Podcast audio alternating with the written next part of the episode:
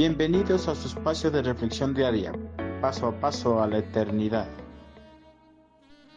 No posterguemos el hacer el bien.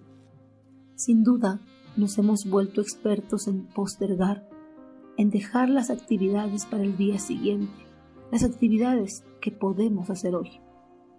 Esto de postergar es más frecuente cuando se trata de ayudar a los demás pues con frecuencia cuando caminamos por la calle o estamos en un lugar en particular o inclusive en la iglesia, cuando alguien se acerca y nos pide un apoyo económico u otra clase de apoyo, por lo general solemos decir, en este momento no tengo tiempo o no tengo tiempo suficiente para brindarles la mano.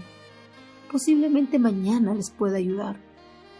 Con estas frases tratamos de eludir nuestra responsabilidad de brindarles la mano, a pesar de contar con el tiempo suficiente o con alguna moneda en nuestras billeteras o carteras.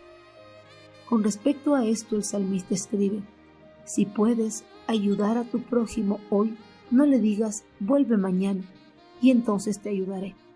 Proverbios 3:28, nueva traducción viviente.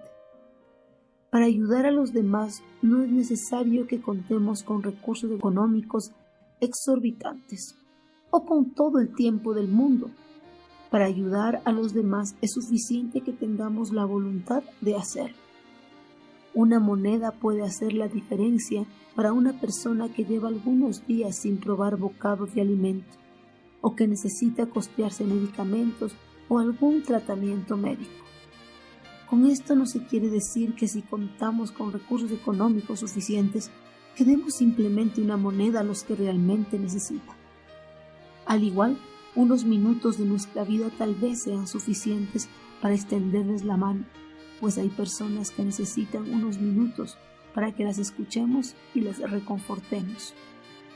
Hoy en día, con tantas personas necesitadas de ayuda, no debemos mirar lejos para ver dónde podemos hacer el bien como seguidores de Cristo. Las personas que están a nuestro alrededor no solo necesitan de ayuda material, sino también de ayuda espiritual. Si en algún momento alguien nos pide ayuda, no le digamos, vuelve mañana y entonces te ayudaré. Hagamos lo posible por ayudarles en ese momento, ya sea materialmente o espiritualmente.